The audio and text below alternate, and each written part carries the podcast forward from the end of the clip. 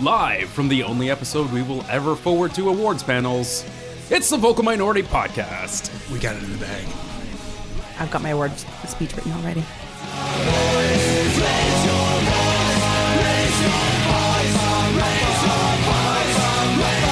Raise your voice. Hello and welcome to this week's episode of the Vocal Minority Podcast, the podcast that is mostly thought out from Friday night's home opener.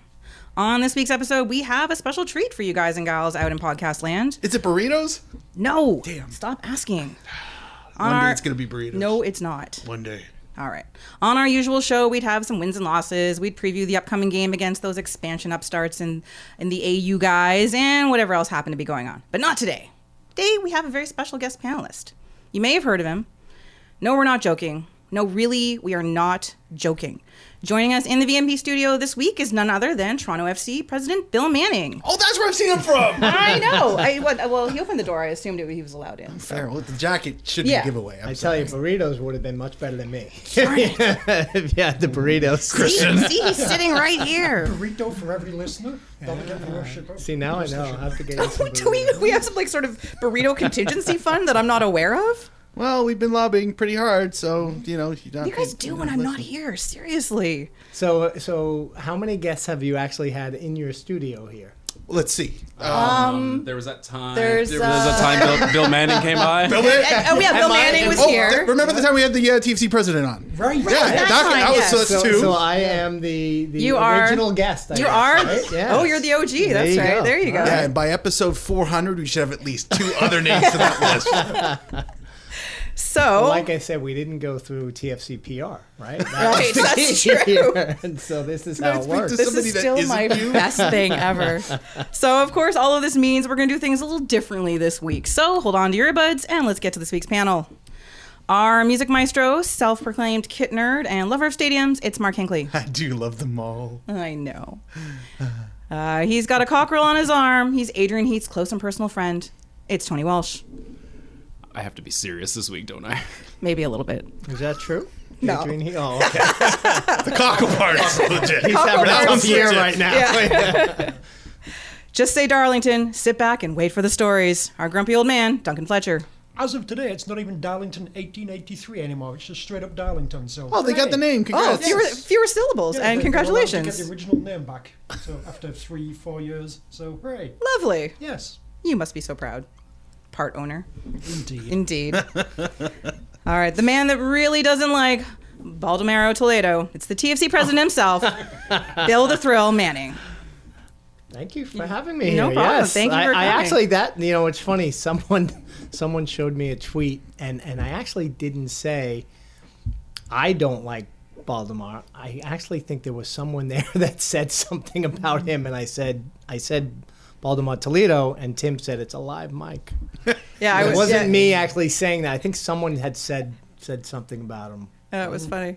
It's okay. this is a safe space. That was- Exactly. Yeah, you can admit it. like, we don't. No, like, no, I would admit actually. We don't like him, so- actually, yeah, he's he's he's tough on us sometimes, but I find he's he's he's tough on all teams. So We don't, Yes. even, we don't even talk about Toledo, Ohio in here. Because Yeah. Yeah, yeah. Like, like we're, we're still like post traumatic. Yeah. yes, Uh, as for me, uh, I am proud supporter of the Canadian national team, but have a not so secret love for Albania. Must be the commie roots.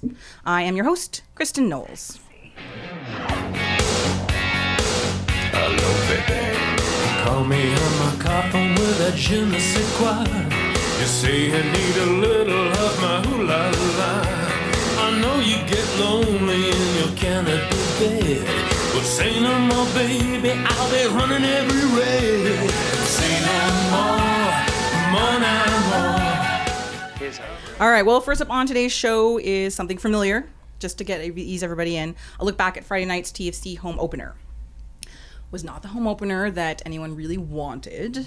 Cold and wet, and ultimately ending in a frustrating scoreless draw. Well, the result meant another clean sheet and TFC continuing their unbeaten streak. Huzzah! Unbeaten.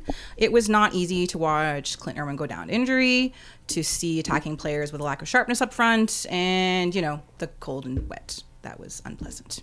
But Raheem Edwards did a pretty admirable job filling in for Justin Morrow. First MLS excellent. start Yeah. for him, uh, though he certainly let some tentativeness and uncertainty get the best of him as the match progressed. And Ricketts was mostly invisible, which was kind of very disappointing for me because I was so excited about him starting. I was like, yes, go Tosaint. Same. But he may be better suited to the super sub role going forward. And we all, of course, watched in frustration as Oso struggled in front of the net, which he has, you know, very charmingly apologized for on Twitter. And you want to just like go and like pat his, his, Yeah, the, his I, head. I felt like It's I wanted okay. to go give him a hug. Yeah, pretty much. Yeah. like, it's okay. You had, you had, he had a really good game aside from that. So Right. So solid midfield work, some nice passing from Vasquez. Seba, please let him take the kicks. just once. Can you do something about that? Can you talk to Seba for us? Let- Oh, let- he let- did hit the crossbar. That's true. Uh, and the Sporks were fairly ineffective for most of the match. So, Hooray! Hooray! huzzah. Damn you, Sporks. I know. Uh, but to start off our recap, moment of the match. So we like to go around, everyone picks their moment. Duncan, do you want to go first? Uh, I will go with Nick Haglandino Hagglund. Uh, around about the 40th minute or so, going down the left wing, sort of like a little move inside and then back outside to the wing. The fullback falls over, puts in a delightful cross that Osorio then eventually screwed up. But that was Nick Hagglund. Nick Like- Hagglund. I know. I, I, I We just have to make his transition to forward that. permanent soon. You were. You actually were giddy. It's true. It was very exciting. It's just out of nowhere. Delightful. I think for me, uh, the big moment was probably Jozy's inclusion in the second half. I thought it really changed the way we were going forward, and I think it changed the way that uh, Kansas had to defend us. Unfortunately, it didn't lead to a goal, but I, th- I think it stressed the importance of a healthy, happy Jozy up front for us, and the. I think that the space it opens up for Seba as usual and everything. It didn't work out uh, on Friday night, but I think it just in, increases like not the pressure because uh, although Tosaint hasn't really found his maybe role as a starter, but I think it shows that Jozy's uh, inclusion and continued health is really important to the success of the team this year. Concur. Um, I'm gonna go with uh, sub off the crossbar. Uh, uh, I feel like Most- you just stole Bill's. I well most No, no, it's well, not mine par- yet. Oh, good. Part well, I mean partially, partially because it seems like it's been a while since he's had one that was that clean off the, uh, at least through a wall. It's been a long time. Been a long time, and also too, I feel that somebody about three to five seats away from me probably swore a little bit, Duncan. So there was a little joy knowing that you went, ah, I've got it wrong, but you know, whatever. It was still a hell of a shot. Well, I you was- didn't- you didn't even make a prediction that enthusiastically time, did you? Cheering for Vasquez to, to take the free kick. Oh yeah, we were so yeah. You and I were so excited. We're like, he's going. Oh Vasquez, he's right there. He's going to take. Oh, he's no, not. he's not. Yeah. But my moment of the match is later on in the second half. There was a free kick um, that looked like I thought at first Seba was going to take it, and then no, no, Vasquez strode confidently over to the ball. Seba drifted off to the box, and I was like, yes, that is exactly right. You do that. Um, we just like we like we like him, and we think he should take more Yeah, kicks. yeah. because He's been a Seba can't take them all. What's your moment of the match? Raheem Edwards, goal line, goal line clearance that was pretty crazy. That right at the end of the game. That's not what I would expect from a kid who's making his First first. That was a No, big. That was a big. I mean, MLS they, start. Yeah. that ball goes in if he's not in the right position, and he gets to do watch. He gets taken out. Yeah. Yeah. Oh yeah. he Wait, gets Oh, yeah, taken out done. right after the play. I recorded the game and rewound that a couple times to yeah, see how bad he got And bowled. so that was uh, that was for me. That was the moment of the match because because we lose that game one nothing. Mm. That doesn't happen. Excellent. Well then, man of the match. Uh, I will go with Raheem Edwards. Mm-hmm. Um, I think he wasn't, didn't look entirely comfortable with the defensive side of it, but he looked quite good going forward. I feel like he could do better. I think the second half, especially, he was very much like deferring to Seba a bit too much. I think there were opportunities he could have like really driven into the box and instead of just laying passes off and. It's kind of similar to Jay Chapman last year. I think you know, first couple of appearances didn't quite look as if he was fully confident in himself and just the fact that he should be there. So it, uh, there's a lot of potential shown though. Um, yeah, I, I'm going to go with uh, Michael Bradley. Um, I and it was for very much things that I don't expect Michael Bradley to do. And at least on three separate occasions, he did these wonderful little bullying off the ball just undoing defenders almost in a calamitous manner where he would just just pull the ball in and you see this defender just poorly go flying in one direction. You didn't even touch him.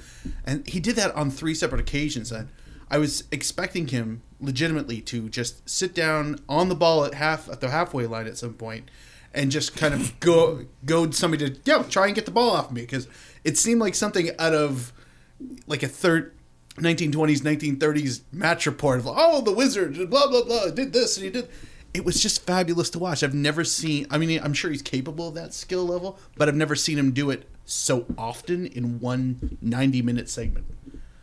Thoroughly amused I'm going to give my props to, this week to uh, Alex Bono. It's always difficult to come in uh, when the number one goes down, and I thought he did a good job. Made a few really big saves too, and, The one off Dwyer, yeah. and I, I guess Yeah. we'll be seeing a, a lot more of that. Un- unfortunately for Clint Irwin over the next four to five weeks. and But uh, maybe more. Who knows?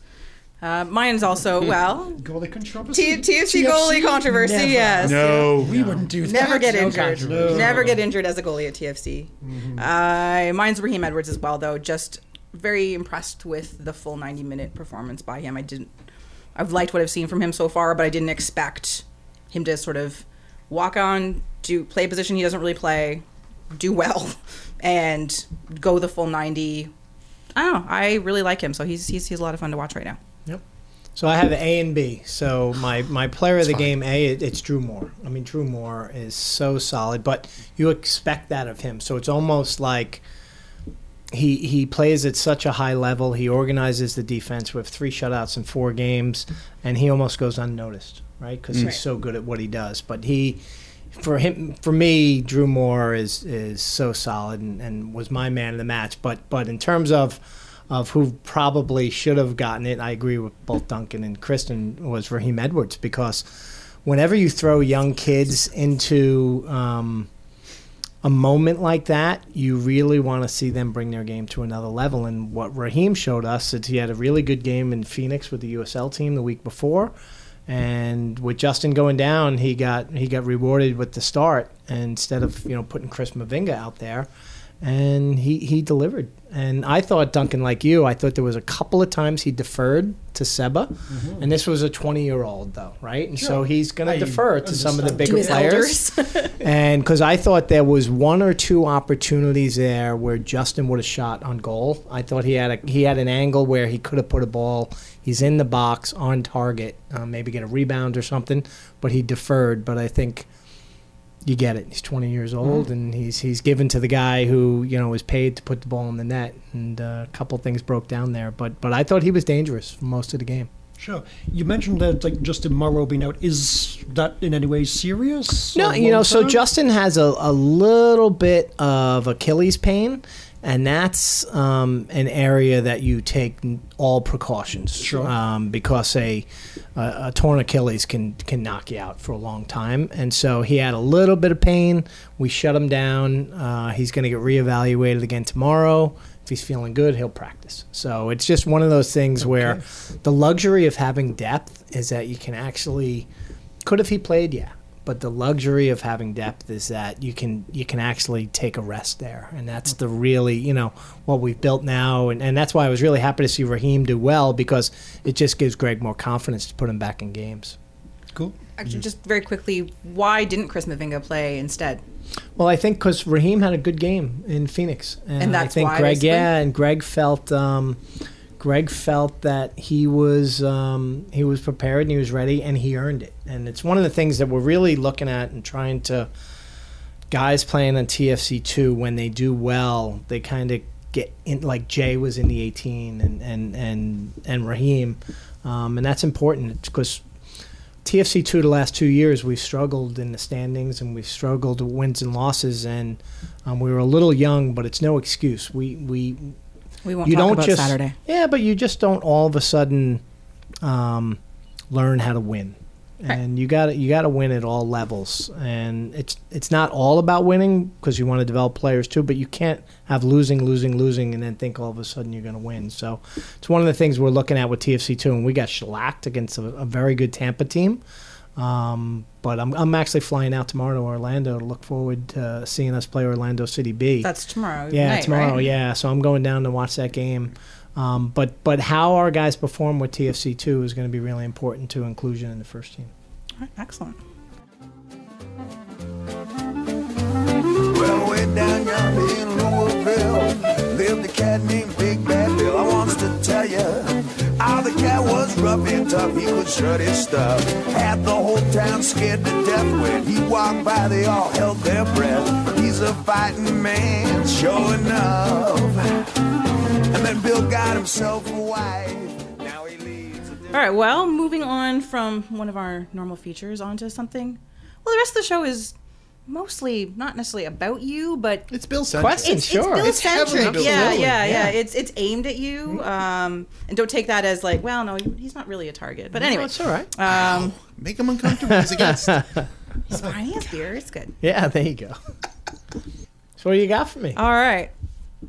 Um, all right. So first off, uh, going back in history, Yeah. you won the U.S. Open Cup with the I Brooklyn did. Italians. Yeah, yeah. And the internet tells me you got a red card. In I the final. did. Yeah. I did. Why? 20, what did you do? 23rd minute. And so uh, I actually remember. Oh, yeah. I Oh, yeah. vividly remember it. So we, this was pre MLS. It was pre USL going into the Northeast.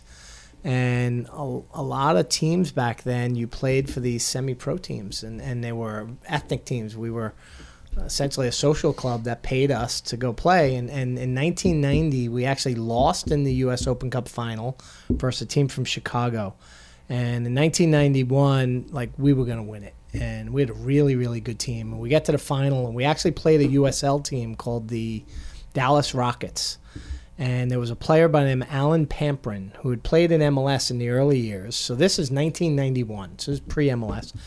And a ball got played through, and I was a I was a center back, and I was pretty fast, and we we would we went for the we went for it together, and this was when they first started where automatic red card for if you um, prevent a goal scoring opportunity, professional right? foul. Yeah, professional foul. And I'll tell you, we were jostling, and nowadays it would be a foul, maybe a yellow. Um, but we were we were jostling, and I got the better of him, and he kind of fell over, but I cleared the ball, and ref came over, and I'm thinking he's calling a foul, straight red, and it was brutal. And we had, we were already up one nothing. We'd scored early in the game, and we were taking it to him. And then I got the red card, and then that gave them some um, some momentum. But we held on. We won one nothing, and it was bittersweet for me because I wanted to win the national championship. So we actually played in Concacaf. So we actually that Brooklyn Italian team in 1992 represented the United States, made it to the semifinals of the Concacaf Champions Cup, lost to Guadalajara, Okay. six one on aggregate. Wow. So this is how That's far. not- That is. You know what? That's, How that's far we've perfectly come. fine. That's excellent. I went to Guadalajara and in front of you know thirty something thousand people, they kicked the crap out of us. Could have been nine, nine nothing, nine one. We scored a goal though. We actually lost three one down there in Guadalajara, three nothing at home. Um, but but that was the U.S. Open Cup, and that's and but I did. I got a red card, twenty three minutes in. It's brutal. The, the start of Baldomero Toledo's career. That was not, Is that where the hate comes from? That you know the, the guy's name, um, Steve. I actually met him in Minnesota years later, and I and I was still angry about it. And I told him, I said, you know, you made such a bad call, and he said, uh, he said, I I did. You know, it's just so funny. Yeah, yeah. He, he uh, I can't remember his last name now, but I was I was. It was one of those things you wanted it so bad, and then to get it, and it wasn't a bad foul. So got the ball. Fair enough. Uh, other question for that. Are you now or have you ever been Italian? No, no. My wife is Oh. half Italian, Scandal. and It's uh, a scandal. How are my- you allowed to play? My wife. Well, I, there was one Italian. There was a token Italian. No, we joke about this. Did you at least visit US Brooklyn Open before There was a to- I, I, Yeah, I yeah. did. Were you So, all so forced to I live in was a, I Brooklyn? was a Long Island kid, and if you really made it in soccer in the New York area, you had to play in the ethnic leagues. Mm-hmm. And so, I was asked one summer to play on a on a summer team in Brooklyn, and I mean.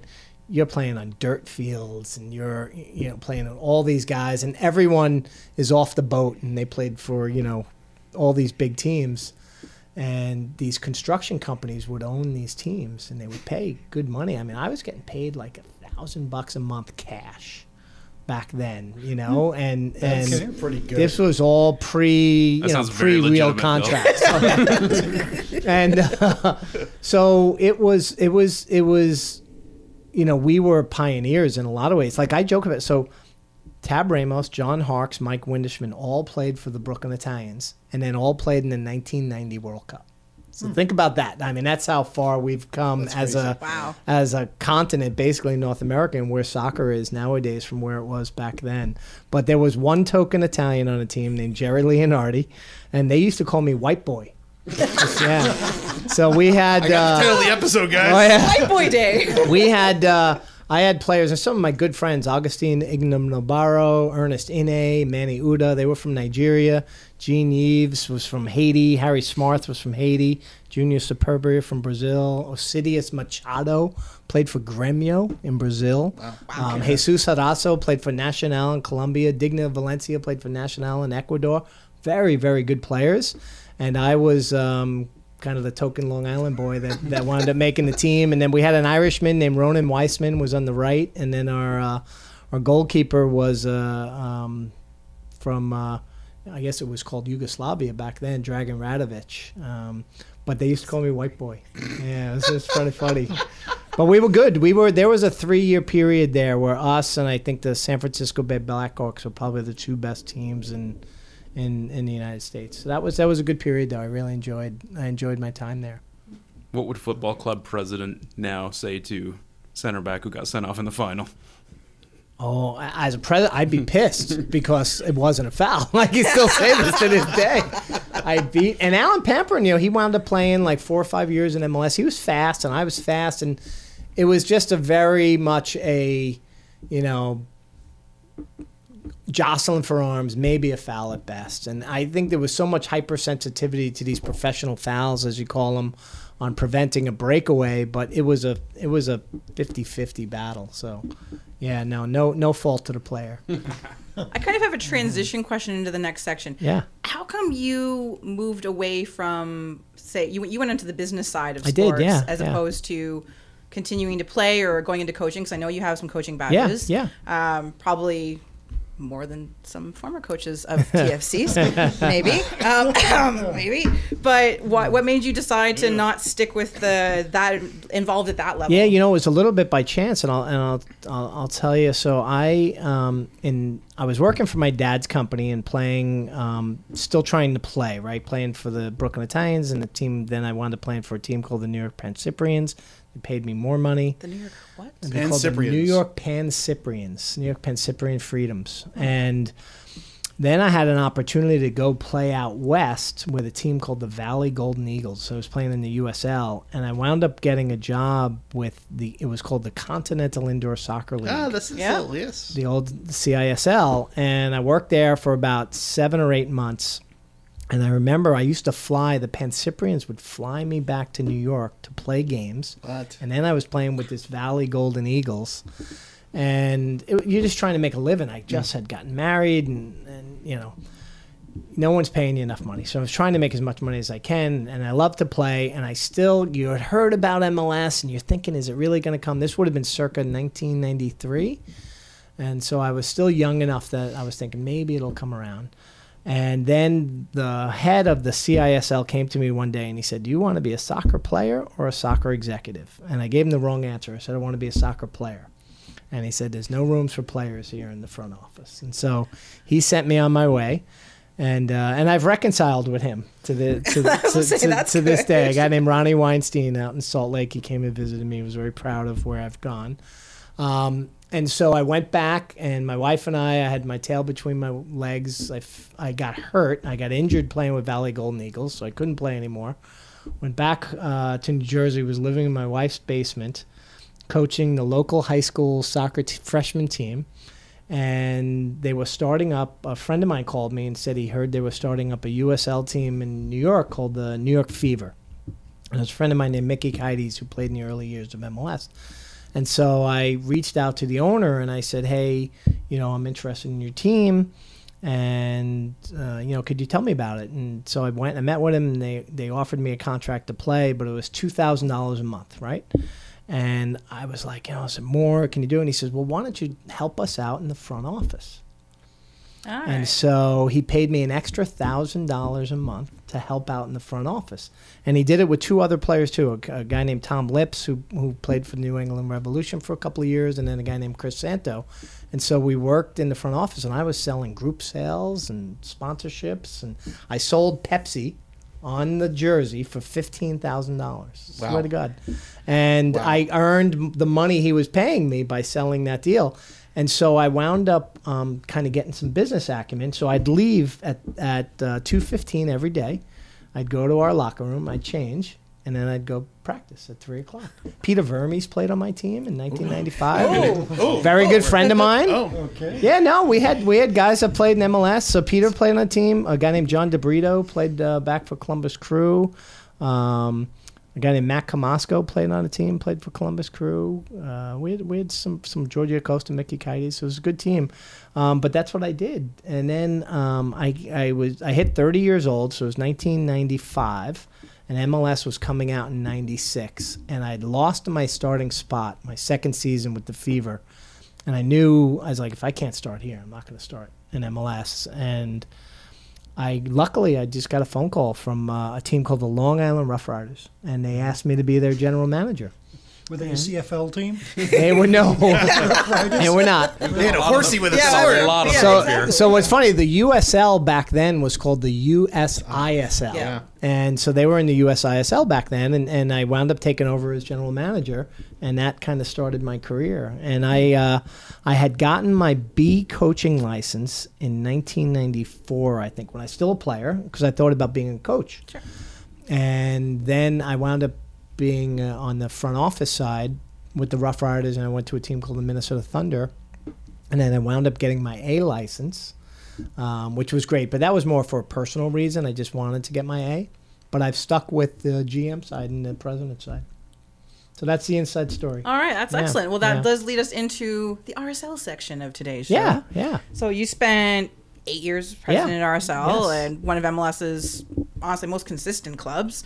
The one MLS Cup while you were there, opened a new stadium. Yeah. Went deep into CCL. They were sort of the first team that you ever saw the hashtag MLS for. Yeah, I remember that- right that for year. RSL. Everyone watching them. So close. But end of 2015, you decide to leave and come to Toronto, a club that has arguably been a train wreck for most of its history. For those of you who don't have video, he was nodding. Nodding emphatically, in fact. Have you guys read John Molinaro's article, by the way, that he wrote? we have. The, um, yeah, that, the, the, the long read. yeah. the, Yeah, I um, thought it was really good. I mean, it, it was you know just from from my perspective, from someone who hasn't been here, um, it it gave me really good insight into some of what was going on. We lived know, it, back Bill. then. We lived Yeah, it. we, we, we, we were there, man. We were But there. I thought it, I thought it was great. necessarily, It skipped over quite a lot of the, the more controversial bits. I thought. So, yeah, yes. He only had eighteen thousand words. That's right? true. He Yeah. had a limit. His, his leave from work only went so long.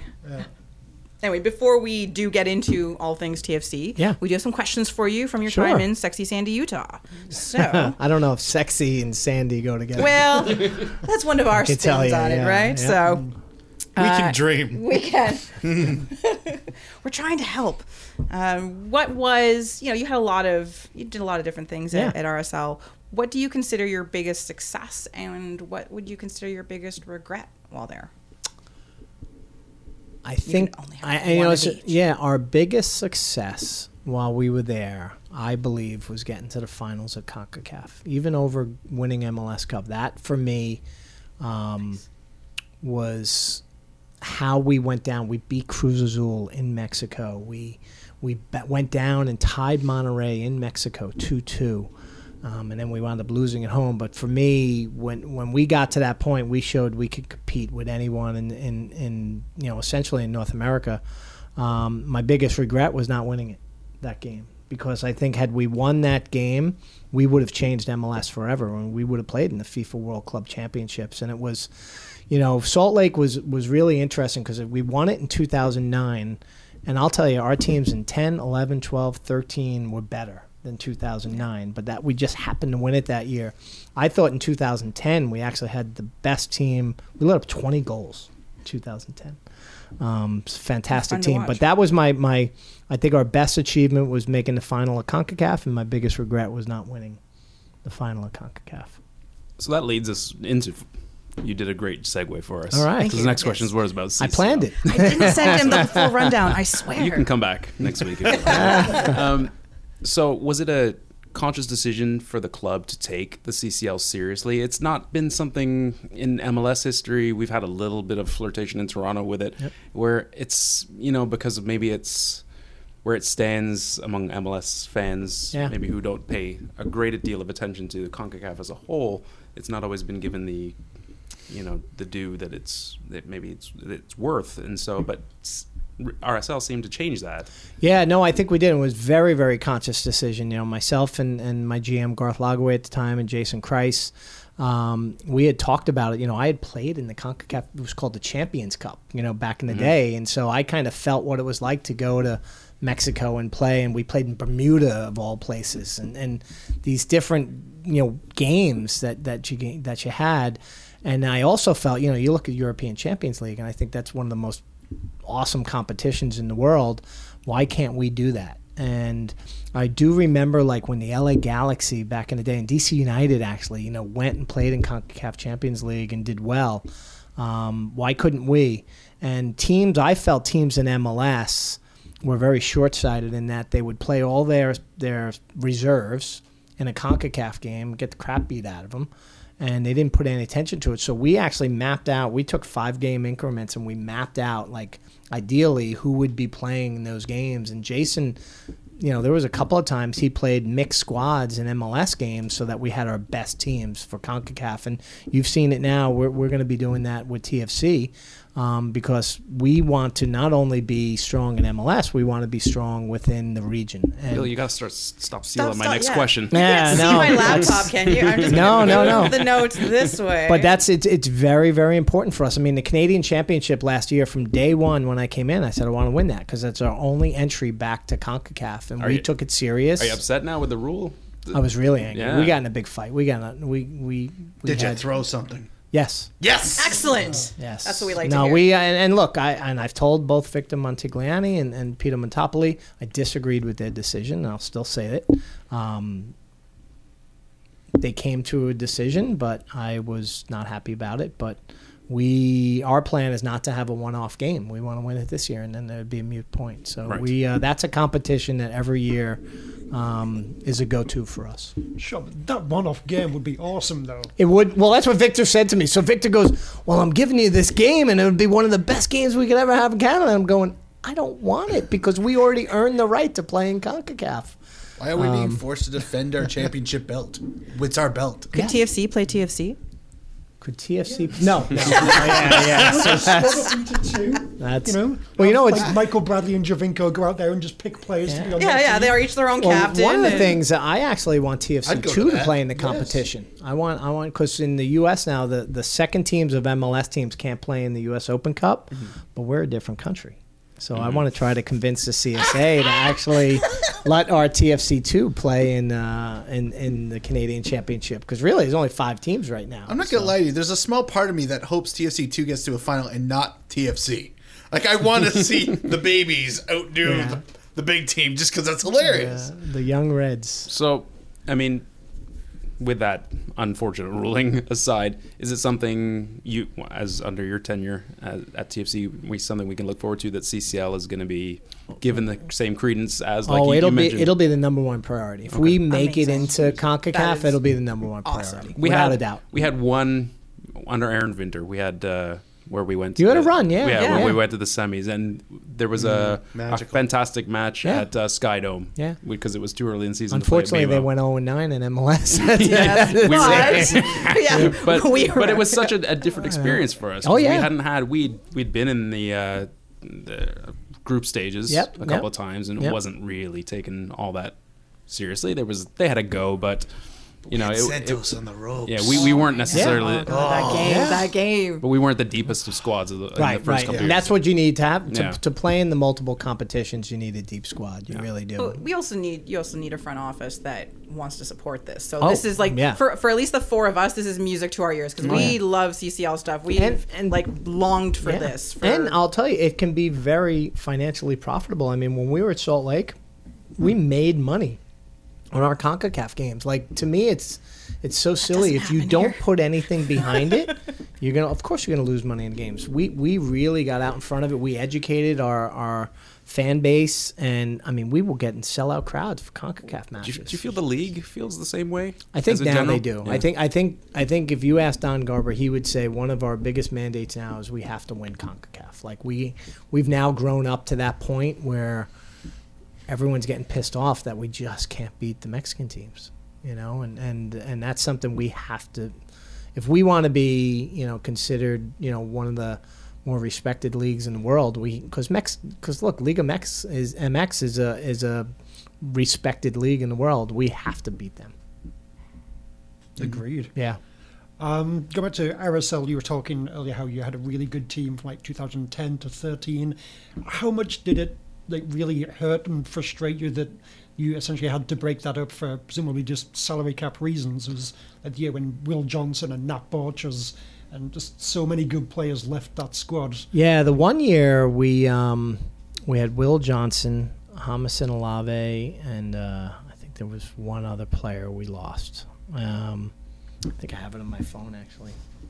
No, it's just funny. Is I, I, I someone texted me recently because RSL is having a tough uh, a tough run, and they they Yes. texted me all the significant departures. Yeah, we had Jámison, Fabiana Spindler, and Will Johnson. That's right, Spindler, Spindola. And Right. Oh, that was salary cap driven, and it was very, very um, difficult um, during that time because we we really had um, a good squad, but we had a good coach, we had good depth, we had good players come in. We actually the next year went to the championship in 2013, so we were able to absorb that, and we were seven years into playoffs. Um, I'll tell you, I think I think Nat Borchers we made a mistake on. Um, I think he's a player because you had this now you had expansion coming and you really had to like this year for example the clint irwin expansion that was already pre pre baked. it was pre-baked you know and so we already had the deal done before the draft was done and you you had to do this not to lose players um, and I felt at Salt Lake we had a good team with Garth and myself and Jason where we we thought ahead and we really tried to plan ahead. Um, but I thought Nat Borchers was one we made a mistake on because our thought was that Chris Schuler was ready uh, to step in that role. Um, and then we had a young player by the name of Carlos Salcedo who's playing in Italy right now, who we thought could fill in, and then he wound up getting sideways with the club because Nat Borchers came back in and started, and, and we wound up having Carlos leave and Nat leave, and we were in a situation where we had to bring back Jámison Olave, and he wasn't the Jámison Olave of Good. past Anymore.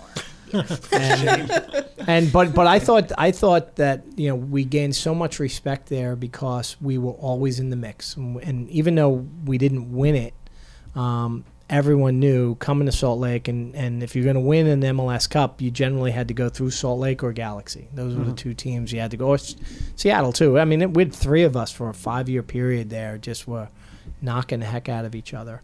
Um, but I was proud of that. I was proud of, of, of what we did and what we um, established there. And then when we lost Jason, and then when Garth left, I knew the handwriting was on the wall because it was not the same place. Fair enough. Talking of really good teams in that kind of era, Yeah. TFC, what was the perception of TFC around the league in like their first Hey, eight, let me turn- nine years? Let or me turn so? your mic up. I want to get it all. Yeah. you know, it's funny. I I, uh, I hate to say this. I I viewed TFC as uh, we, we did, you know, as a joke, right? You you you did. You you looked at them and you said, how can this team that's owned by MLSE, E, which is a very well respected company, be such a mess and Well, be such a joke? And and I remember I, I, I say, they do though. They really do now. Yeah, they really do. Well, Tim Mel, Tim Mel. Really, Okay. Tim Mel's the one Yeah. that, that, and now Is Larry now? Tannenbaum is all in. It's, it's really good now. But so I I can't talk pre Larry and and Tim L, I guess, but we looked at them and they were like they're ripe for the pickings because they can't they they're just constantly changing there and and it was a joke, right? Were you marking the W's on the calendar? but you just Like know- just This star is, go- this that has got to be the team to trade Yeah, with. So Yeah, I remember. yeah. Oh yeah, and Yeah. so I remember making a uh, a comment the one time because what you admired though was the fans. So you'd you'd look at the stadium and you'd say, "Holy cow, these fans! The team sucks, and they're still got great crowds, and and the fans are really into it." And I admired that. And I remember making a comment in my early years with RSL. I had actually made a comment, and I said, "You know, we're trying to be more like TFC." off the field. and Paul Burns shot me a note back and he said, I, you know, I saw your quote in the paper. I just, you know, read it to my staff and I said, we're trying to be more like RSL, winning soccer games. and so it's kind of a little anecdote there. And I reminded him of that when I, when I saw him recently. Um, but no, it, it, it, TFC was, was, you, you scratch your head and you say, how could they be bad for that long? Um, And for me, when I look at did. it, and when I met with the, you know, when I went with the board, um, when I first was getting recruited, I met with Larry, and then I met with uh, Larry and George Cope and, and Guy Lawrence, and I said they asked me a similar question, and I said too much turnover. I said you went through too many coaches, too many general managers, too many players, frankly, and you can't develop any consistency. And I said you know, if there's anything I will bring to this organization, it's what we had at RSL, is you will have consistency. And I believe that just that alone will get you three wins a year, just by having the same players, the same lineup, they know each other.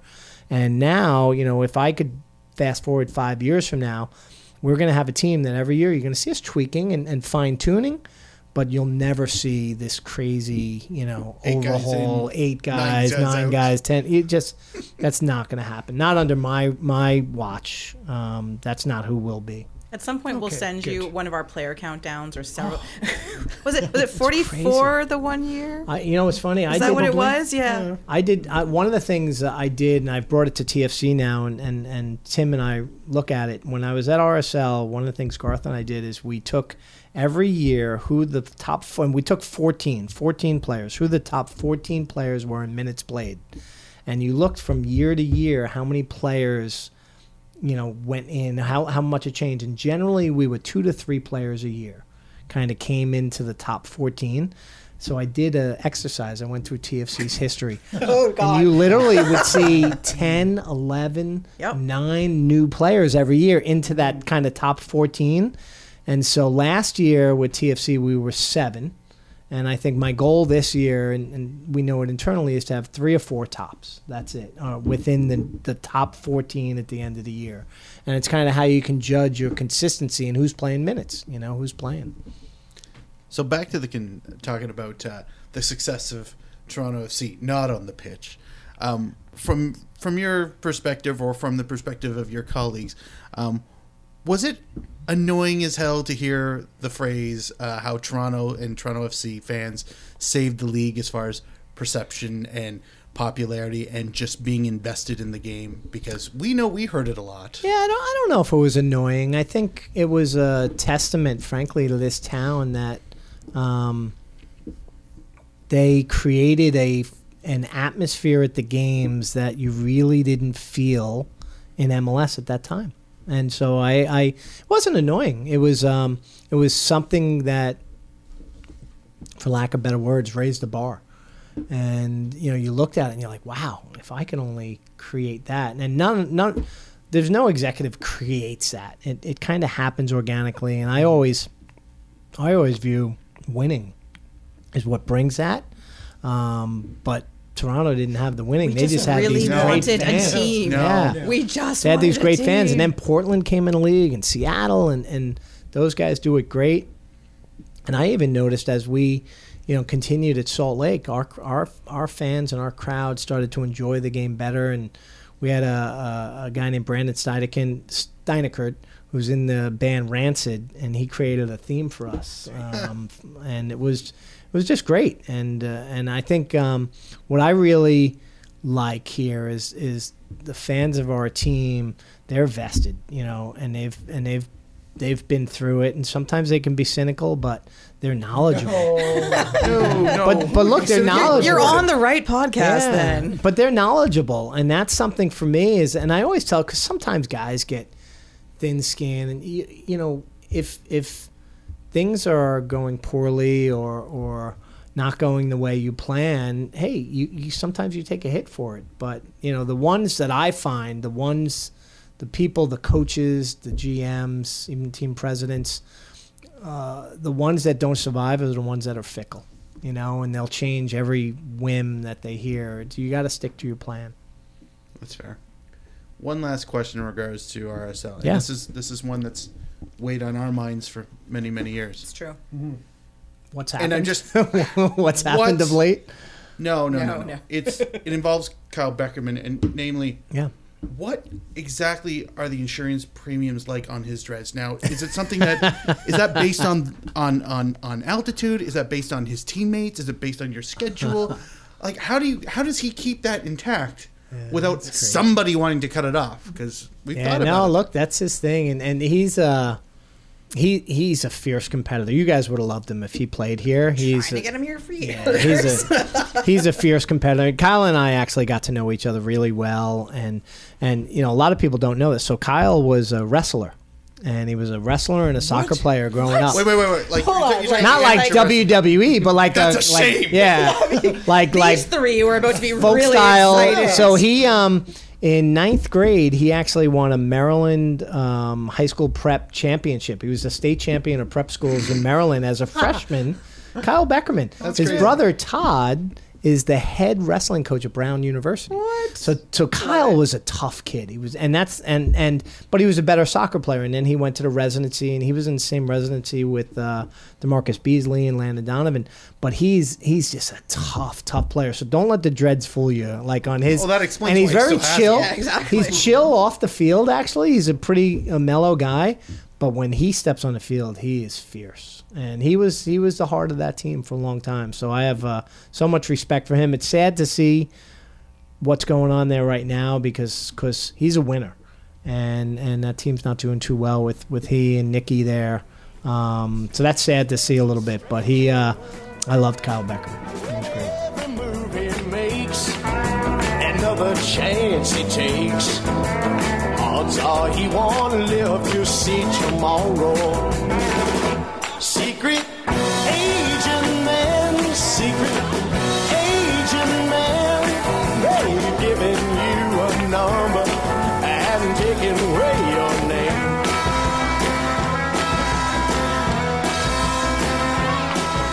Beware of pretty faces. All right, well, it's time All for right. TFC time. So this is the beginning of your second year as Okay, president of TFC. And your first year, quite frankly, couldn't have gone much better. We're not going to talk Pretty about that year, game. yeah. We're not going to talk about it. Uh, as you mentioned earlier, team moved through the off season without, you know, without much change. With Yep. most of the team's core intact, though sadly, You guys might call me boring, but boring. Was. well, Enough adventure. yeah, you know, although we were a little sad at losing fair. the off Did, season did you read champions Molinaro's belt. thing? That's just- We, we kind of did. Tim Leiweke, boring's good. Yeah, yeah. Sometimes you just want to have a nice cup of tea. Although you know. I do say this: TFC needed Tim L. Because Sure. what, Oh, what- yeah. where we're at now wouldn't have happened without Tim L. And I I, say agree that with to that. everyone. I he would agree. I think they also wouldn't be where they are now if he hadn't left. I think him leaving was as important. I think him coming here was probably the most important, but uh, I like the direction you've yeah, gone yeah, yeah, since yeah, you left. Yeah. Agreed. It's a little less circusy, shall we say, I, which is good. yes. Tim. The, the- one for- thing you know, the he's one nodding. Tim. Tim. Uh, Tim won championships with the Galaxy. Sure. He knows, he knows how to win. Yeah. So I do. I, I always I always make sure I credit him because we wouldn't be where we are without him.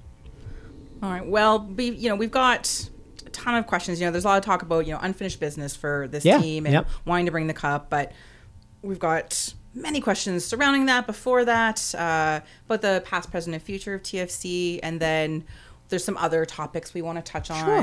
TFC marketing, Yep. supporter groups, that sort of thing. Yeah, yeah. So we're gonna just jump right into it. All right. Um, Let's all go. right, first question. Obviously, coming from a successful club, not entirely what TFC was. What did you want to fix first when you got here? What Uh, I wanted changing? stability.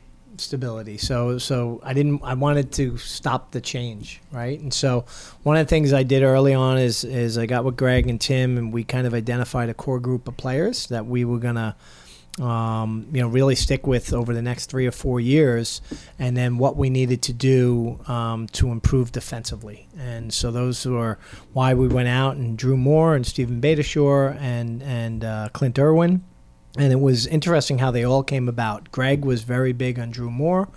Uh, Tim was very big on Steven Beitashour. I was very big on Will Johnson. And then Clint Irwin came available to us because they were going to get Timmy Howard. Hmm. And mm-hmm. we actually went to Drew Moore and we said, you know, what do you think about Clint Irwin? He said, I love him. I'd love to get him. And so we were hmm. able to get Clint hmm. Irwin. And so that was key for me. But but it was identifying a core group of players and and frankly a, a system. And you know, one of the things that I challenged Greg with is, you know, what I felt is sometimes in 2000, you know, 14, he tried to outthink everyone. And what I said is, I want to be a franchise where other teams worry about how we play and we don't worry about how they play. And sometimes tactically you make little adjustments, but if we're good enough at how we play, I don't care who you are, we should be able to beat everyone. And it's like Bruce Arena. You know how he's going to play, and he just just wins.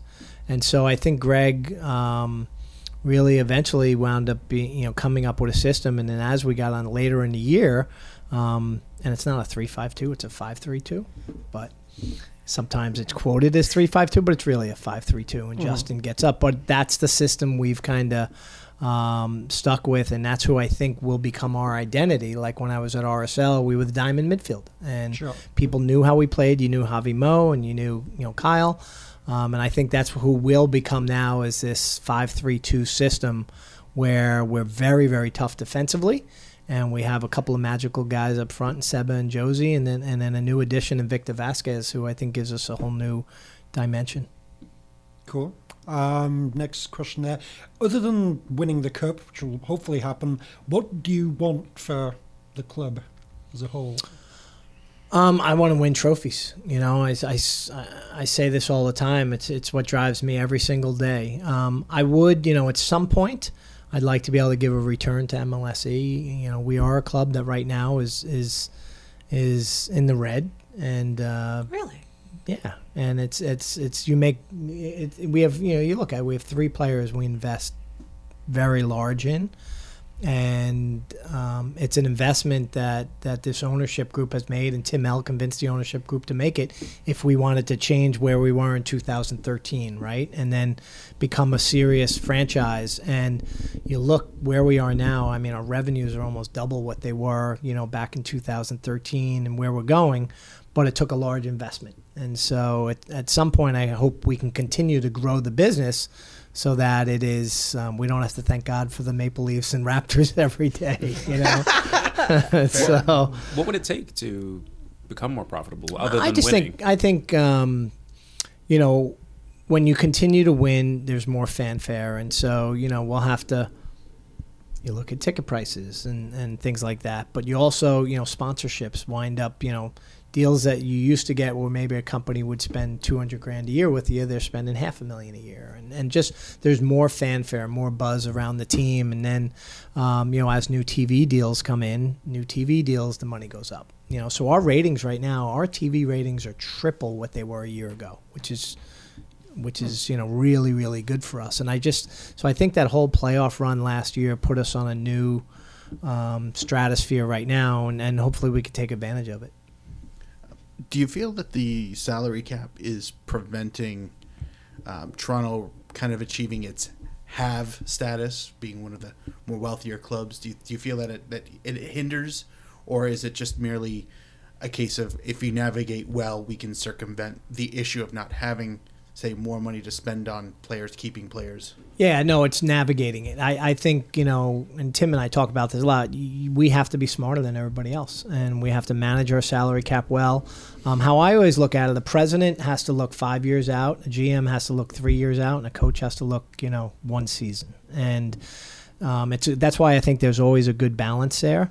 Um, with Tim, I've really challenged him and, and Sean Rubio, who heads up our, our salary budget, you know, to always look years out. And, and you know, because even when I was at Salt Lake, we had a great run, but as I mentioned, we made a mistake with Nat Borchers, and that was salary cap driven. I don't want to make those mistakes anymore. I want to, you know, continue to have a team that can compete every single year. Um, we spend more money than any other team, though. When you look at our three DPS, and, and we went and we got guys who are in the prime of their careers that are going to be with us for a while, and, and hopefully they can deliver a championship. Um, so I don't think it hinders us at all. I think it actually it's the reason this league is still around um, because when you have really wealthy people, they will spend the money, and then they'll wake up one day and say, "Oh, what did I do?" And that's how the NASL goes out of business. It's how a lot of the USL teams and, and you know the old NASL teams, how a lot of those teams folded because eventually someday a rich guy wakes up and says, "I'm sick of losing so much money." And this league now is you know we've we've controlled our our costs to the point where you're starting to see franchises really doing well. Do you think the league has to look five years down the line at where the salary cap might be to grow as a league in in the scope of other world leagues to attract that talent and to stay competitive? Well, I think they've they've definitely given us the mechanisms, right? So the three DPS, um, the whole TAM money, the general allocation money. We have way more money ever than ever before to work with. That's how we were able to, you know, buy down Armando Cooper on on his loan uh, acquisition fee. Victor Vázquez, we used that money, and so I think the league is continuing to try to find new ways to add money to our salary cap because really our salary cap is only one portion of the mechanisms that we have or the money we have to acquire players. So one thing we were talking about the uh, history of TFC. This is a this is gonna be a really tough Yeah, question. let's get ready. So hold, hold on to your seat for this one. So God bless them. In their early years, Yeah. they tried to reach out to all the different nationalities in Toronto, and one way they did that was through food. Okay. I gotta ask you. Now you said you had a bit Irish. Yeah, yeah. background. A chip buddy. Did you ever try it? What? A chip buddy. I don't even know what it is. What? All right, this is a scoop right Go here. The ahead. next time you're here, we're so making you know chip we buddies. had we, we we just introduced all this new food at BMO Field this year. I think this Um, is. I A think. A chip buddy. I think it's gone off the menu at Yeah, BMO yeah, Field a long, A time, ago. time ago. A long time ago. What is That a and the chip Scotch buddy? egg. Two pieces of to hear. thick white buttered bread Okay. with Sounds good already. French fries or chips inside. okay. It's carbs on carbs on carbs. Okay. Usually with ketchup. And then what I was going to say, you put ketchup on it? Oh. Is the bread toasted or no? No. no. Not toasted. All right. I like that. Oh, well, I actually think it you toast it a little bit. That might even be better.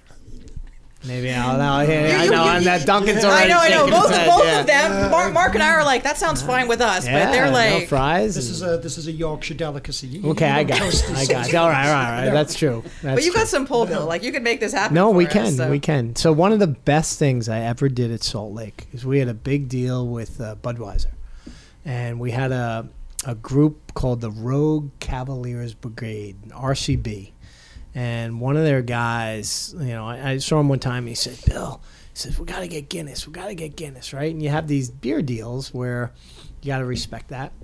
And so I called up my guy at Bud and I said, "Hey, can you do me a favor? Can we just let a Guinness carton here?" You know, he goes, "That's fine." You know, and so we put Guinness over by our supporters group, and it actually wound up selling more Guinness than we ever was, gonna I sold was just going to say, I bet you you outsold you know, them. compared to any any other carts that were there, and this guy, he did a little YouTube thing, and they they went to Bill Manning, and they they, they drank their Guinness at the game. It was pretty cool, but you you do you try to, you know, this is why I I you know I enjoy things like this because you get feedback, and so I'll. uh um, I'm gonna have to take that down before I, might be leave in a tonight. minority of one I'm gonna here. take that. So what's it Uh, called one- again? Chip buddy. The chip D-U-T-T-Y. buddy. Okay, Yeah. All right.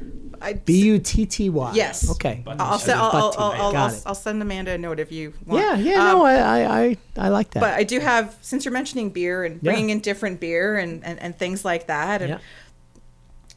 can we get, since you're enjoying some of the Yeah, local yeah, beers yeah. so much here, we would personally, those of us who drink beer, uh, kind of really love local breweries to be represented at BMO Field. Yeah. Uh, you know, your, your, you know, the brethren, the Teal Yeah, Wolf yeah. Pack, they just signed several local craft breweries sort of to okay. be present at their games. Yeah, yeah. Um, and that. Nothing against you know the advertising money juggernaut No, that know, is yeah, Budweiser. yeah. We understand. But there are some there are some craft beers in their distribution. Mill Street Island? Organic. Yeah, yeah, yeah. Mill Street Organic. Not sure they're craft anymore. I think they got bought out By by, Labatt. somebody. Labatt. But right, but but, But I mean, they're still beer, it's still yeah. a good beer. Yeah, yeah. So there's anyway, some of it's just a. I, I think again, if you did that, if you moved like a Junction Craft or Mil- you know High Park, Yeah, something yeah, like that, yeah, yeah, if you brought in a cart, I bet you you would see a lot of sales. It's just a. That's fair. You got That's at fair, least yeah. two a game, I guess. Yeah, that's true. Yeah, Duncan and I'll be there every day. That's Um, fair. Absolutely. So speaking of marketing, yeah. one of the things we at this podcast and in various through the years have had maybe issues with or poked fun at or both um, various attempts at marketing the club Okay. whether through in-game promotions stadium sizzle commercials the annual season seat holder package all those things we, Yep. we, we just because maybe we're just really particular and finicky i don't think so entirely i think we're kind of right on some things but we have some questions about that Yeah. No, please. But my first thing is uh, something we've already talked about a couple times tonight is the Wall of Honor. yes. Before we get to the Ronnie O'Brien situation, Yes. why are there no plaques for the Voyagers Cup wins? No, we're gonna do flags in the stadium. So we actually Why not It's so funny. We just talked about it today. We're gonna do because I think um, flags for me flags are more ceremonial. Um, and so we want to have kind of these permanent flags that have the five Canadian championships, and then we'll have the. Do you mean kind of like winner. banners in terms of No, not other sports? Sort no, of thing? not like a banner, like an arena. So, so look, maybe this is me. So when I was in Salt Lake, one of the best things we ever did is we did this big flag for winning the championship, and it was really cool. You know, um, what we didn't do there is we didn't do flags for winning the conference championships, and it's something I'm battling with myself right now because. As enjoyable as it was to win the Eastern Conference championship, that wasn't our goal, Right. You know, and so I'm kind of like, do I really want to have that or not? And I think at the end of the day, I'm probably not gonna. I'm just gonna do the Canadian championships. Um, But the, well, that is like because for but, us, but I think it's incredibly important. Yeah, we're gonna do. I think we're gonna do flags. And so, in fact, today we literally were talking about it today because it's something that we want to memorialize in stadium and kind of make it a cool thing. And every year we win the Canadian Championship, we kind of have another flag that Okay, goes up. just so we're trying to find an area. The stadium's gone through so much renovation the two, last two years. Now it's kind of calming down, and we're going to find an area in there that we can, you know, essentially have 20 flagpoles at some point. You know, where we keep winning this thing. Because for us, like much like not not everyone loves the Voyageurs Cup as much as we do. Same thing with the CCL, although again we're hoping that changes and continues to change. We very much want to see it acknowledged and recognized because to us it's a big deal. Yeah. We, we love the Oh, yeah. Cup. So if you actually go to Kia Training Ground, it's um, in the Players Lounge. We have a trophy case where we have the the championship trophy, and then we also have a picture of each team that won the trophy, you know, celebrating. And then um, in our gym, where the players are again, because constantly you want to have the players reminding it. We have the five pillars of what's important to us, and you have the Canadian Championship, MLS playoffs, MLS Cup, Supporters Shield, and CONCACAF Champions League. And three of them are empty. Right. You know, and then we have MLS playoffs two years, and then we have Canadian Championship five years. So it is something we've really I've done a lot on the graphics at Kia Training Ground because I want it to be top of mind, and now I'm kind of turning myself to BMO Field and saying, okay, we have to recognize. Well, this. especially when you're doing something like the Wall of Honor, like Yeah, for us to yeah. see the Yep. different sort of representations Yep. and you know honors being you Yeah. know, memorialized. That Yep. was one of the first things we noticed was like trophies. We've- We've won trophies. Yeah, we would yeah. like to Yeah. see Yeah. some sort of mention. so that so that's the deal. We're gonna do Excellent. some flags. All right. Uh, well, we again we have talked about this, but I'm going to bring it up again just so I can hear one more time because this is my new favorite thing. This will be edited. yeah, there'll be no mention of this anywhere. And back to the questions. So Kristin, so what happened with Ronnie O'Brien's number? So, Kristin, you uh, on Twitter pointed out, rightfully so, that Ronnie O'Brien was number five and not number seven. Um, I got to give her her props. I got to give her her props. And so, um, and I told you the story earlier. I'll Yes. tell it uh, on. We, uh, our media guide had said he was number seven. And so, of course, you know, the marketing guys put it up as number seven. And when we saw your tweet, when Mike Massaro saw your tweet, he, uh, he came in, he said, We have a problem and I was I was actually out of town, so he went to I think Amanda, and then they sent me a note, and I was so angry. And I was like, how does this happen? How do you know? How do we make a mistake like that? And so they went through all this research, and they went through every media guide. In the 2007 media guide, he was number five. In the 2006 media guide, even though he wasn't there anymore, he was still listed as number five. But the 2007 media guide, he was listed as number seven, and then ever since he was number seven. So we have since uh, changed it on the wall, and uh, we give you credit Thank you. and we uh, we will change it in the media guide so that he is officially uh, number five. Well, it was fine because I So know it was a mistake. I know there's a picture of something that- him up at the KTG with yeah, the number five. right, yeah, right. yeah, yeah. And so my one of the um, one of my staff, Jamie McMillan, is kind of like a, a, a, a chief of staff for me. She literally texts me the picture where he's got number five on his shorts, and I'm like, oh, how does this happen? And and the Wall of Honor was kind of a weird thing because it was actually a marketing driven thing at first. And then when I took the job, it was supposed to be. This is what's crazy. It was it was supposed to be done before last season. Like this is how crazy. well, we've been missing our are. other really fabulous Wall of Honor for a while Yeah, now. so so so it was a marketing driven thing, and then I got involved um, because I wanted very distinct, like you have to do a certain thing to get on it, and that's when we came up with MLS honors, right? If you got honored by the league, and then now we have our two MLS honors with Sebastian and Maurice Edu are on the left side, and we have to switch them to the right side because those are MLS honors. And then you can kind of decide what an iconic moment was, and obviously Danny's goal was was was the iconic moment um, in TFC history, which was awesome, and then the conference championship. Mm-hmm. Now, you're talking about MLS honors, that Yeah. sort of thing. All star appearances.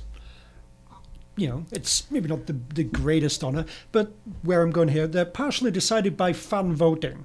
So if there's a gag campaign like John Scott with the NHL, Yeah. I don't know who might promote that sort of thing. Yeah, I Say no that no. Someone, you know, randomly fans in Some TFC and throughout the league decide to vote in some TFC player who's you know, maybe not all that deserving. yeah, Uh, does that still get fully honored gets on the wall. there? Yeah, yeah, Okay. it gets on the wall. So I, I walls. get I, Podcast goals. we we Yes. we um you know we we've kind of what we didn't want to do is leave ourselves open to conjecture and just making it you know very hard fast rule. If you're an MLS All Star, if you're an MLS Best Eleven, you get on the wall. Okay. So By the way, it simple. Kristin, congratulations on making a difference with the club thank you, thank you. forever. yes, You guys will literally never live this down, just so you know. I know. Yes, we'll know. put up a plaque in here. And no, you can't put it up over the Van Gogh. It will say number seven. for the Podcast, some kind of uh, like vocal minority heritage minute. I, Oh, there you go. All right, Yes. yeah. I know a guy. Yes, you do know a guy. yeah. Okay, uh, next up on the, uh, the Pizza Pizza promotion. yes, So this one, not near and dear to my heart, unless you're talking anger. yep, So it brings the introduction of the Pizza Pizza giveaway. TFC wins, scores two goals. Yep. Much like at Raptors games, they get 100 points and they win pizza. Your ticket becomes a slice of pizza Right. Pizza Pizza the next day. yep. Is this, I have, I have a couple things. One, why? They help pay the bills. I know. Yeah, but you just it's and that's one of the things. It's part of the business, and so you know, and I know some fans, you know, but it is. It's part of it, and so that's the only thing I always say is, guys, you know, even when you balance your own budget at home, you gotta. You need to bring in some money somewhere, and so Okay. so they they're it's important because they're part of the business, and we actually was interesting. They uh, no. That's the point. You do need corporate sponsors. Corporate sponsors are so important. Um, but uh, Pizza Pizza with the Raptors was over 100 points, and one of the things we actually pushed back on was was we wanted it to be shutouts, and so it was one of the things that. By the hmm. time marketing kind of better. That would've been better, By yeah, the time marketing had annoying. come around with it, next year it will change to shutouts. Just so oh, you Oh, know, okay. because I will Pizza put my foot down then, I think. but they had kind of already gone far down the ro- road. And, and I have a guy named Chris Schufeld that heads up my business operations. And by the time he had gotten to me, they had already gone so far down. And they're like, well, we do it with the wraps. We figured you'd be fine with it.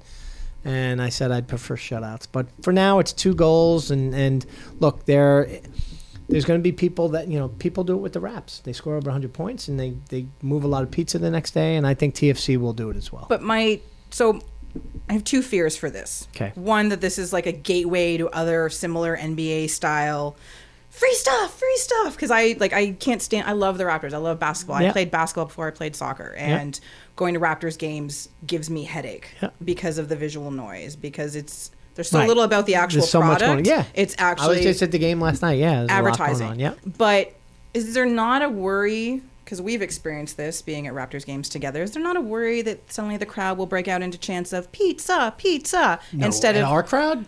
It That happens at Raptors happen. games? I'd be surprised. They boo when they don't get pizza. No, We've been there when it's happened. That was weird. It was hilarious. Actually, we were actively cheering for them not to score that night, so that I was mean, great. you know, but uh, here's what I would say too. And sometimes it's it's like you guys doing the show. You have some fun with it. If TFC fans started shouting pizza, pizza, pizza, they're kind of having fun with it, right? And so that's why I don't. A lot of the stuff I don't take that serious, to tell you the truth, because um, it's important to have a commercial component of any franchise. Sure. I don't care if you're Formula One or you're, you know, uh, a pro We soccer understand team We understand that or something has team. to pay the bills. And We so do you, get you gotta that, kind of have have the marketing, and I think they've. I think the great thing about MLSE is you do have the three franchises under one thing, so they kind of took a best practice from the Raps, and let's see how it works. Is free pizza going to flash So up on the you to- boards? Probably, I don't know. We'll see. So I ask you to have some fun with it. Have some fun with it. Is there is there a, a feeling though? I mean, TFC.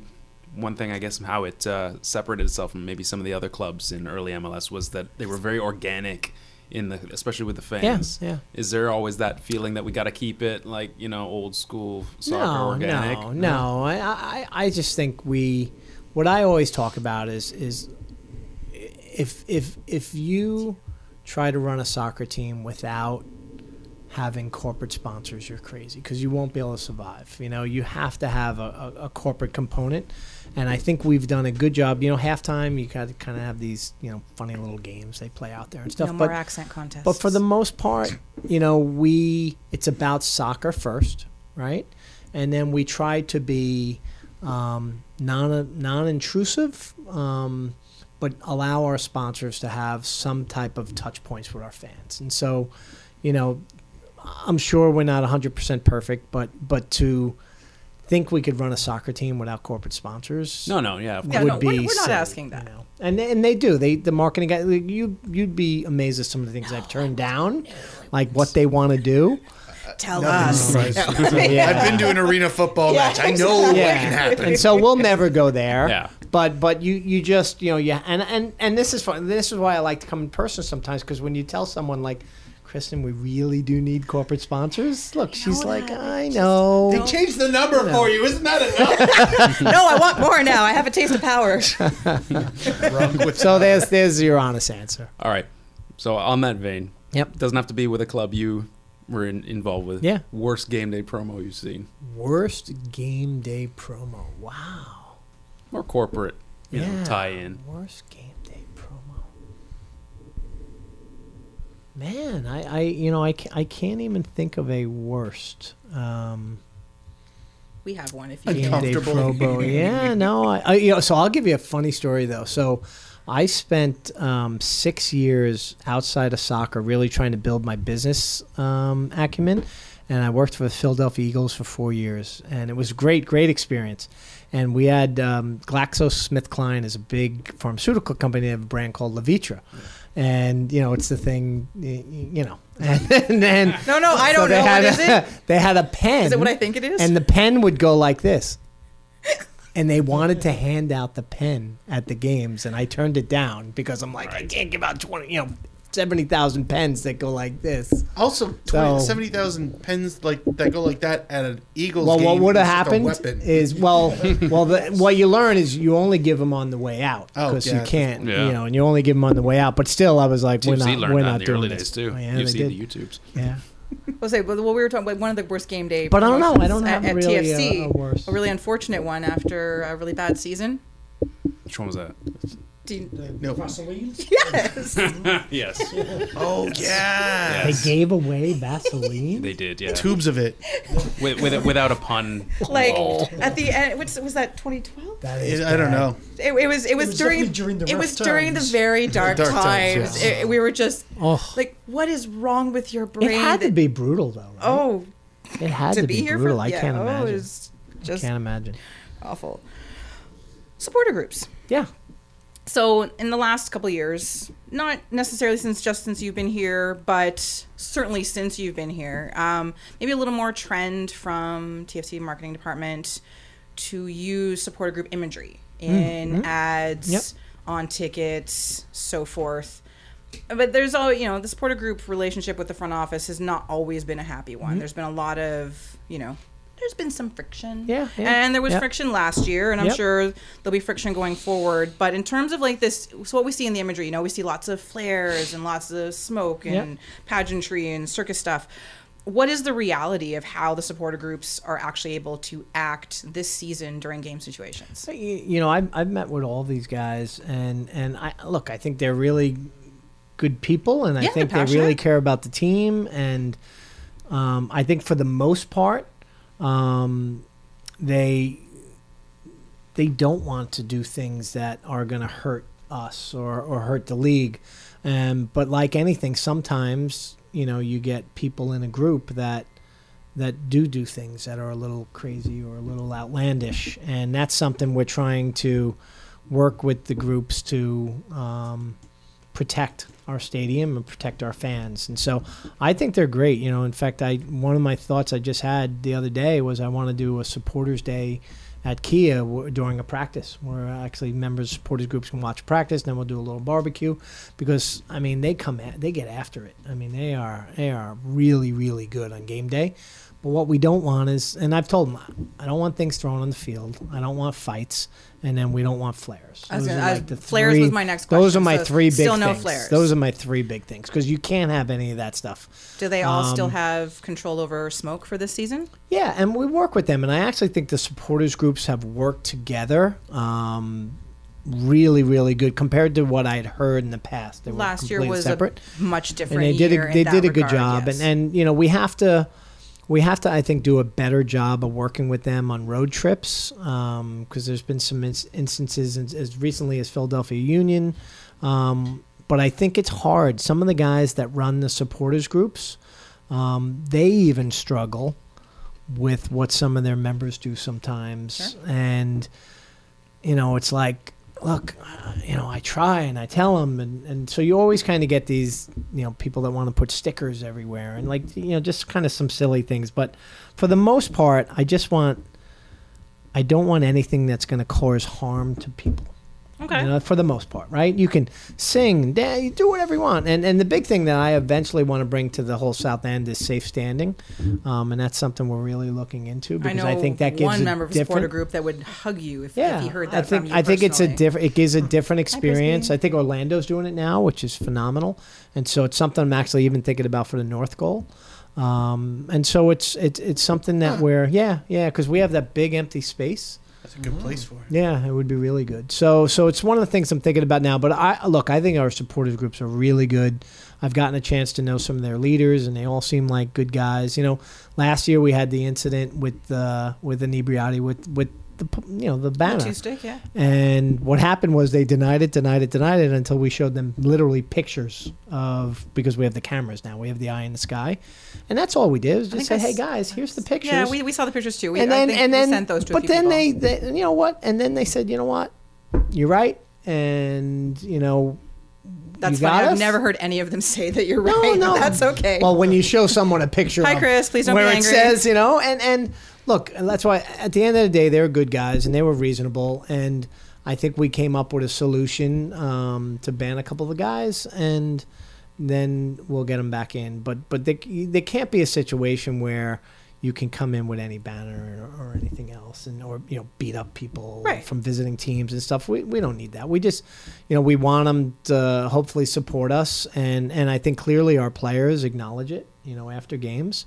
um, so i think they're an important part of mls what we don't want and and you might you know have experience you don't want to get a situation where like it was back in England in the day, where people are afraid to go to a game because they get the crap beat out of them. You You should know, and really that's that's what your we don't want. sleeves. Okay. I was like, you really want to look a little further over to this one? But right though, you also, know that's. also English. I just had the good grace to get rid of the accent. Whenever. Oh, you are okay. oh okay. yeah, yeah. You don't have the accent. He's, he's Cockney actually. but It's that's one of the things we just want to. You know, we want when people come to BMO Field, they feel safe. So you can have your 80 year old grandfather to your eight year old kid. You know, and, and, and all in between, that they can feel comfortable coming to the game. Okay, so like we, we we're all in the South End. We're not. None of us are members of the supporter group. This is our supporter group. Yeah, we yeah. we are Yeah. our supporter group of seven, Ish. Sure. more or less. All You know, it Yeah. Fluctuates. on. Yeah, Yeah. hangers on. Yes. Yeah. Um. And you know, 113? uh, we moved. Yeah, uh, we did 117. 117. 117. Okay, yeah. So we have our penthouse suite, as we like to put it. We're right at the very All back right. of the section, Yeah.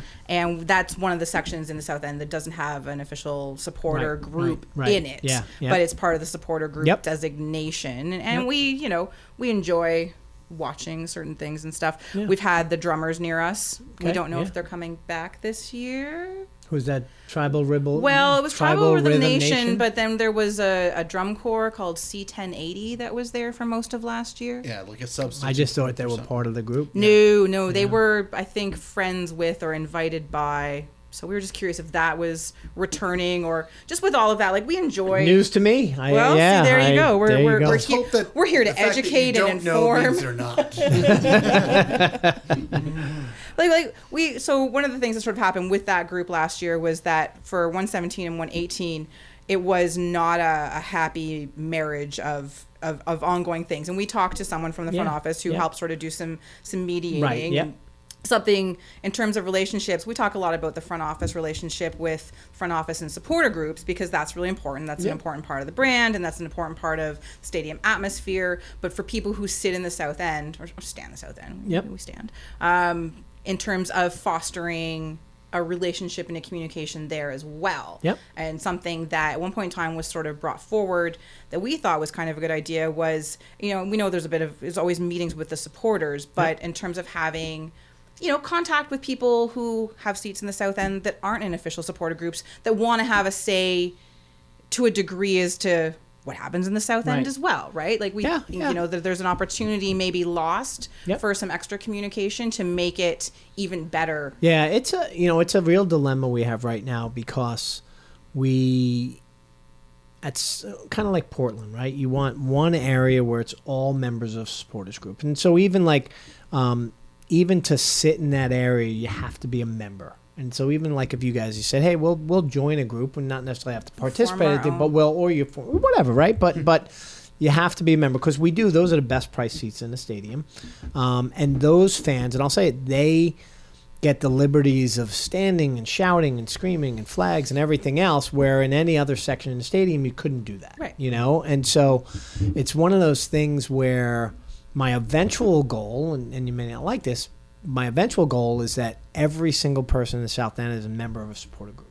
And and then therein lies the benefits of getting the price point and standing. And so when people complain like we still get a lot of people complain about standing in the south end zone Which that and we're that like you're, oh, you're you in new? the su- Yeah, right that's- you that's know weird. you're in the supportive section. Like this is what is expected and and Like we so that's why we we it's a tough one. It's not and there's no easy answer. So i have no easy solution right now. I do think at some point hopefully our supporters groups can continue to grow to the point where they can fill every area. But then you're talking or the people that are there like like if you guys just joined one of the groups as a member because members only. We get they members only do tickets. they do get great ticket prices well we You know, We we we, we, moved. We, like we, we- used to be. We, get those ticket prices. We're South End. We're South End members. and you guys have been there probably 10 years Yeah. now, Yes. Yeah, Like, yeah, this yeah. isn't new. I We're know. not. We're not new it's to a this. tough one it's we're a tough all one. year one yeah for the it's most a, it's part. a tough one But it's we, not an like, easy one we moved from 113 halfway at 113 to 117 yeah just by the sheer luck that there were four seats available right right and it was great because as much as it was nice being in the thick of the action it seemed like people with flagpoles didn't want to put them down No, when nothing was happening Yes, and yes. they didn't seem to care and it's, Yeah. well it's a supporters group it's like yeah but you don't sit here It's Anyway. a it's a challenge because ideally, what would have happened is when they built the stadium, they would have made it supporters groups only. Um, but it's a challenge because we have a lot of fans who've been here ten years, eleven Yeah. years now, who sit in those seats, and you know we go on off. So last year we actually offered people seats elsewhere in the stadium to move them at the same price they Oh, were wow. paying. We locked in their price for two years.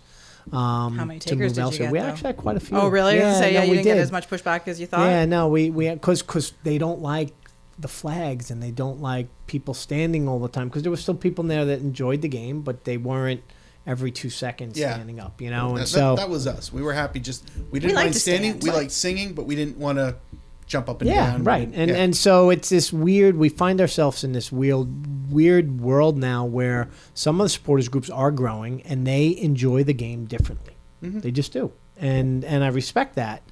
And you see it. It's a our players see it like it's a they bring the whatever it is they bring it they bring the vibe and so it's a it, it's i don't think there's an easy solution i think eventually i do want to support that the supporters groups can grow and i think we will ask our long-term customers in the south end um, to understand that the supporters groups enjoy the game a little differently, you know. And then I think eventually, when we can get safe standing, I think that actually makes it the best of all worlds.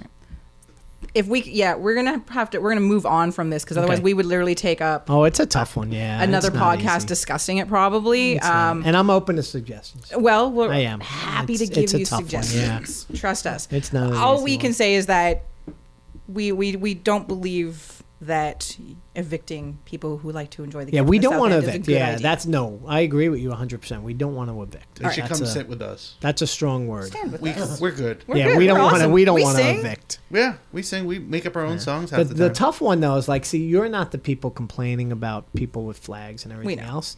It's because we're awesome. we- you'd be amazed at how many people sit behind, you know, you know, Red Patch Boys or Kings of the North, and they're complaining that they're waving flags, and we're like, Well, see, that's part of the deal of sitting in that section. but that's instead of us complaining, saying you guys need to get rid of your flags, we'll move. right, right. Like I'm not right. an idiot. Correct. Like I yeah. understand. I understand Yeah. that it's better like for, the- for us to move, and we we did great as far as I'm concerned Yeah. because We have a great view. Yeah. because the the history, at least the how we kind of all stumbled together is is that Tony and his friend had the two seats behind me and to the left of me, and I had a pair of seats. So now you got them So all now we're together, right? Yeah, side by that's side, cool. and yeah, that's- that's cool. Like in a way, it's it, it was a bit serendipitous that it worked out at all, but also we weren't going to say, "Hey, you guys change for us." No, we'll just we'll just bow. Yeah, out. So- that's the second big word you've used today. You know, I've, and, uh, you- and you had the uh, the earlier got, word uh, too. he's- he's Yeah, He's got several in his back pretty pocket. good Just be- oh, vocabulary yeah. there. Yes, I've very been known to- intimidating. I've been known to word from time to time. yes, yes.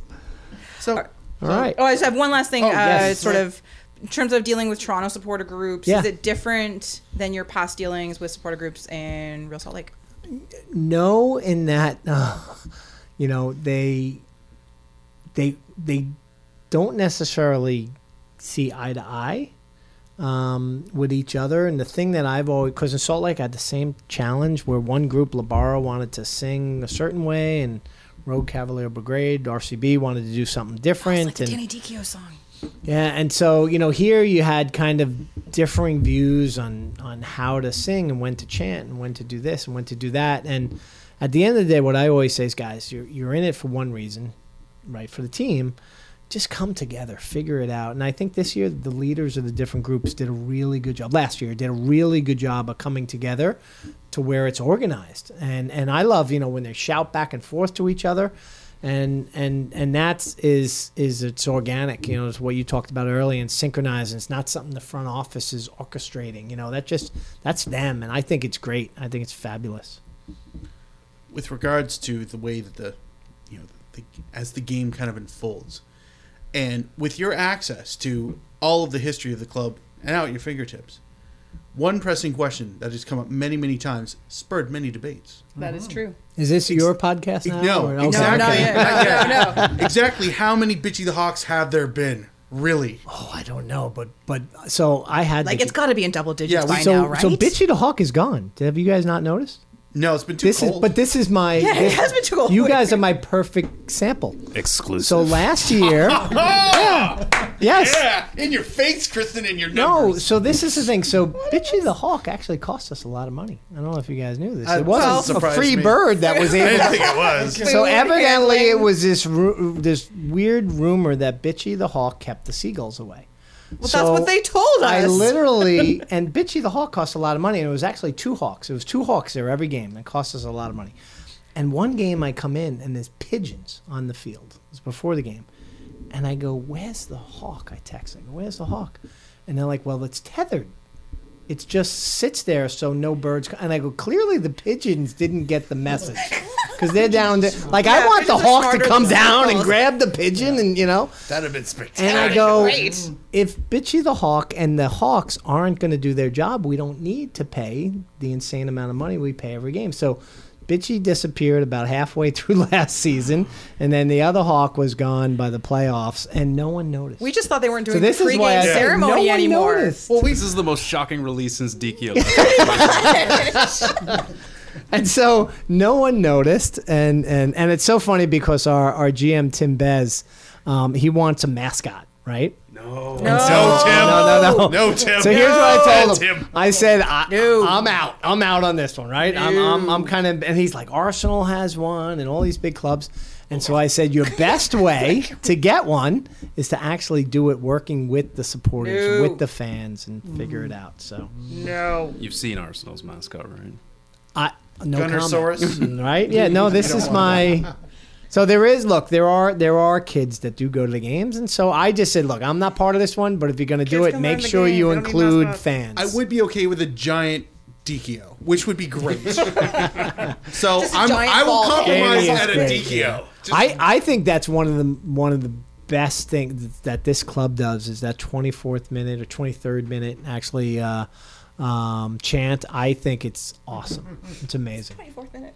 24th minute. I'm sorry. Well, didn't he score it like 23 something? Yeah. Right? Yeah. the 23, 24th minute. 23 13. Yeah. yeah. It's within 24th the minute. 24th minute. I think that's awesome. I think I'm not it's, entirely it's- sure it's everyone tremendous. here agrees with you. I I can enjoy that. I think can it's respect cool, That. yeah. There's, there's certain I people it's here. I think that uh, You don't like it, Tony? perhaps.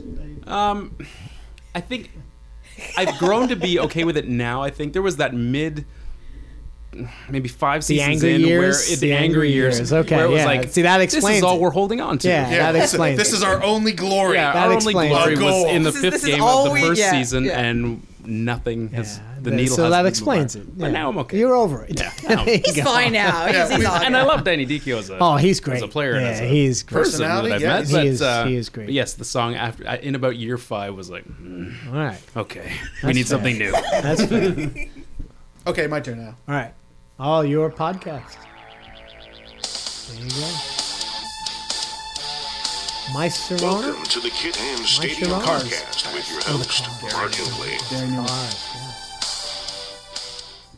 Hello, everybody, and welcome to the Kitten Stadium Podcast. I'm your host, Mark. Joining me today is Kristin, uh, Duncan, Hello. Tony, mm-hmm. and our special guest, Bill. Hello. Bill, off the top, other than Rio Tinto and BMO, best ground in MLS. Best ground in MLS.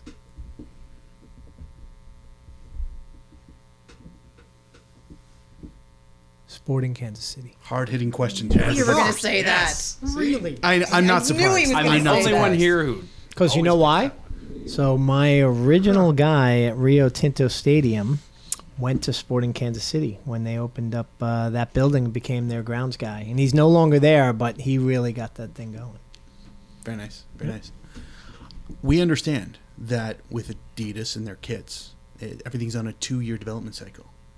So, what does next year's kit look like? Answer me. Top secret.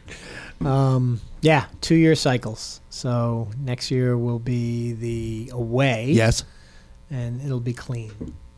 Okay, I'm all right then. Uh, this is a this is a this is a, Actually, this is serious. Yeah. this is a personal question All right. because this is but I've contacted the league, I've contacted Adidas, I've contacted TFC. This is over the years. Um, as a larger gentleman, uh, how come they don't make shirts bigger than two XL? And I know they do make them because I have a four XL uh, Manchester United Adidas kit at home. you really? And I've got a couple three XLs from various other clubs around the world. And this seems to be league wide. It's not just a yeah, TFC Yeah, thing. yeah. How how do you- any idea why they don't make anything I actually have no idea. Give I- me the name and number of somebody I can call immediately after That this is a, done. That is a it's no, but I mean, if you did get one in Man U, did you say Mm-hmm. Man U? Right? We should be able to accommodate that. My optimism grows. Okay, in your opinion, what is the worst MLS kit in history? The worst. Mhm. the Kansas City. It might have been the gonna Wiz. Back in the day, had one of the worst uniforms I'd ever seen. Kansas City Wiz, like circa 97, 98, something one like with that. The, the, the wave, the, classic. the rainbow thing. The Oh, MLS yeah, the rainbow thing. Yeah. It was so bad. Yeah, Uh, I love that one yeah. because it's so bad. It's It so is so That's why so you love it, right? Yeah. You got this reverse thing going so on. it's it yeah. There becomes a point where things become so hideous. You love You them. love it, yeah. Yeah. So, um, well, thank you very much for joining us. All uh, right. with the Kitten Stadium podcast. Uh, have a good night. Yeah. This has been the Kit and Stadium Podcast. You have reached the end of the first part of An Evening with Bill Manning, as this conversation went on longer than anticipated, and because we're keeners with too many damn questions. You can follow these fine gentlemen on the Twitters at Duncan D. Fletcher, he has been Duncan, at Malarkey FC, that's Tony, and at Kid Nerd Mark with a K, not a Q, he was Mark. And you can follow me on the internet, the entire internet, at KZ Knowles. I have been your host, Kristin, and as always, Toronto, get used to it. Oh, I was supposed to write that.